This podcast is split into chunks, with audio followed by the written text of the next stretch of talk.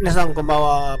少し前にもね、ちょっと言いましたけど、まああまり日中ね、家にいない方はなかなか難しいかもしれないんですけどね、国会のね、が始まって、これね、代表質問とかね、所信証明とか、あの辺はね、あんまり面白くないんですよ。国会見れよってね、えー、見るといいよって言ってますけど、本当に見るべきはね、えー、昨日の後半ぐらいかな。これ、党員数が多いところから、だいたい順番にね、時間を割り当てられるんですけど、え自民党と公明党、与党と言われるところがですね、えー、質問をして、まあ、これは、ある意味ね、本当に茶番なんで、まあ、あまり見ていてもね、面白くない。本格的にこう、面白いのがね、やっぱり野党が、え質問に立つとき、昨日の後半ぐらいからね、え、野党の質問が始まって、まあ、立憲民主がずっとやってますけどね。まあ、まともなこともね、立憲民主言うときあるんですけどね、あのー、とても的を得てないときも、多々言うんで、まあ、イライラ感はね、募ってしまう人はいるかもしれないですけどね、あのー、しっかりこう、聞いておくことは、今後にとってね、必ず。で、前半戦のもの、予算委員会とかね、えー、そういったものは、まあ、どういったところにね、予算を使うのかとか、今、あのー、子供庁でね、えー、今までにない子供対策をしますよ、みたいなね、打ち出しましたけど、まあまあ、まあ、しょぼいって言ったらね、言葉が悪いんですけど、誰にでもできるようなね、ここでまた増税ですよ。500円、1人当たり500円程度徴収して、それを子供庁に入れて、それで子供対策をすると。ね。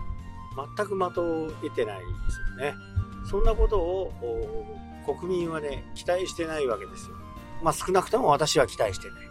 国民って言うとね、皆さんも含まれるんで、え、そう期待してるかもしれないですけど、そうではなくて、新しくお金を集めてね、それを子供庁に入れるっていうのは、これ、小学生でもわかりますよね。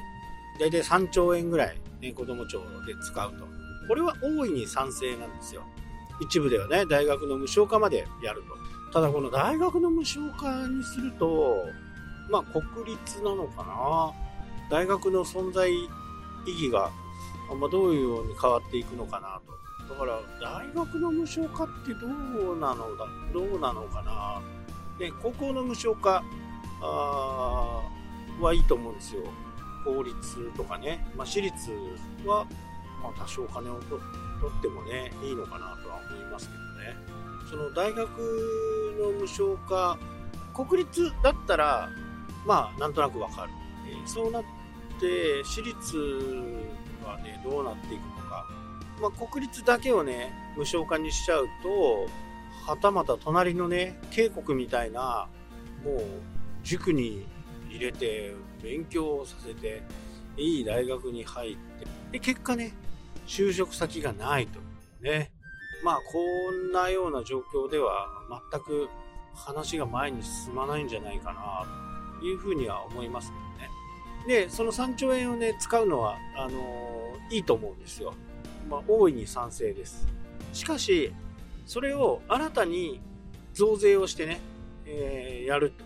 で、防衛費をね、えー、増税をすると。もうね、あの、官僚に任せていたら、まあ、増税しか考えないわけですね。で、いろんな埋蔵金とかね、えー、基金。まあ、今は埋蔵金というより、この基金ですね。まあ、東京オリンピックの店じまい。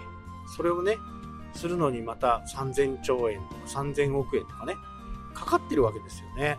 やめるのになぜそれが必要なのか。まあこれは議論の対象にな今後なっていくと思いますし、本当にね、各基金っていうのは、集めるだけ集めて使いませんでしたっていうのがね、本当に多いらしいんですね。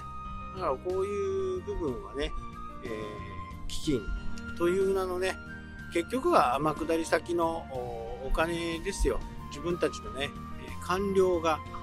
政治家はあんまりね、あのー、天下りっていうことはよく分かってない。まあなんとなくは分かってるけどね。よく分かってないと思いますね。で、官僚たちはね、もう自分の定年後、どこの会社に行けるのかっていうことをしか考えてないんで、まあ増税をさせる。増税を決めるとね、それなりのポストが用意されて、退職金をね、数千万円もらって、で、退職して、で、次の会社に行くわけですよ。そこも2、3年で退職して、また数千万円もらうわけ。だから、この形がね、崩れないと、まあ、この一向に税金が安くなるなんてことはね、まずない。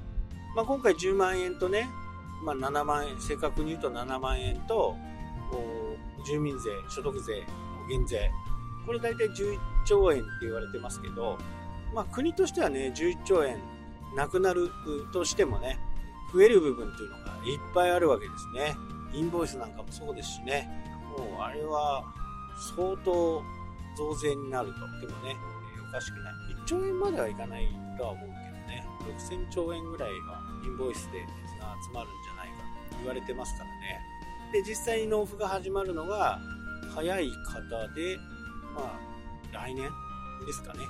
まあ、この辺がね、え、しっかりクリアできないとなかなかね、税金という部分に関しては難しい。これからね、良くなるっていうのはちょっと難しいかなというふうに、思います。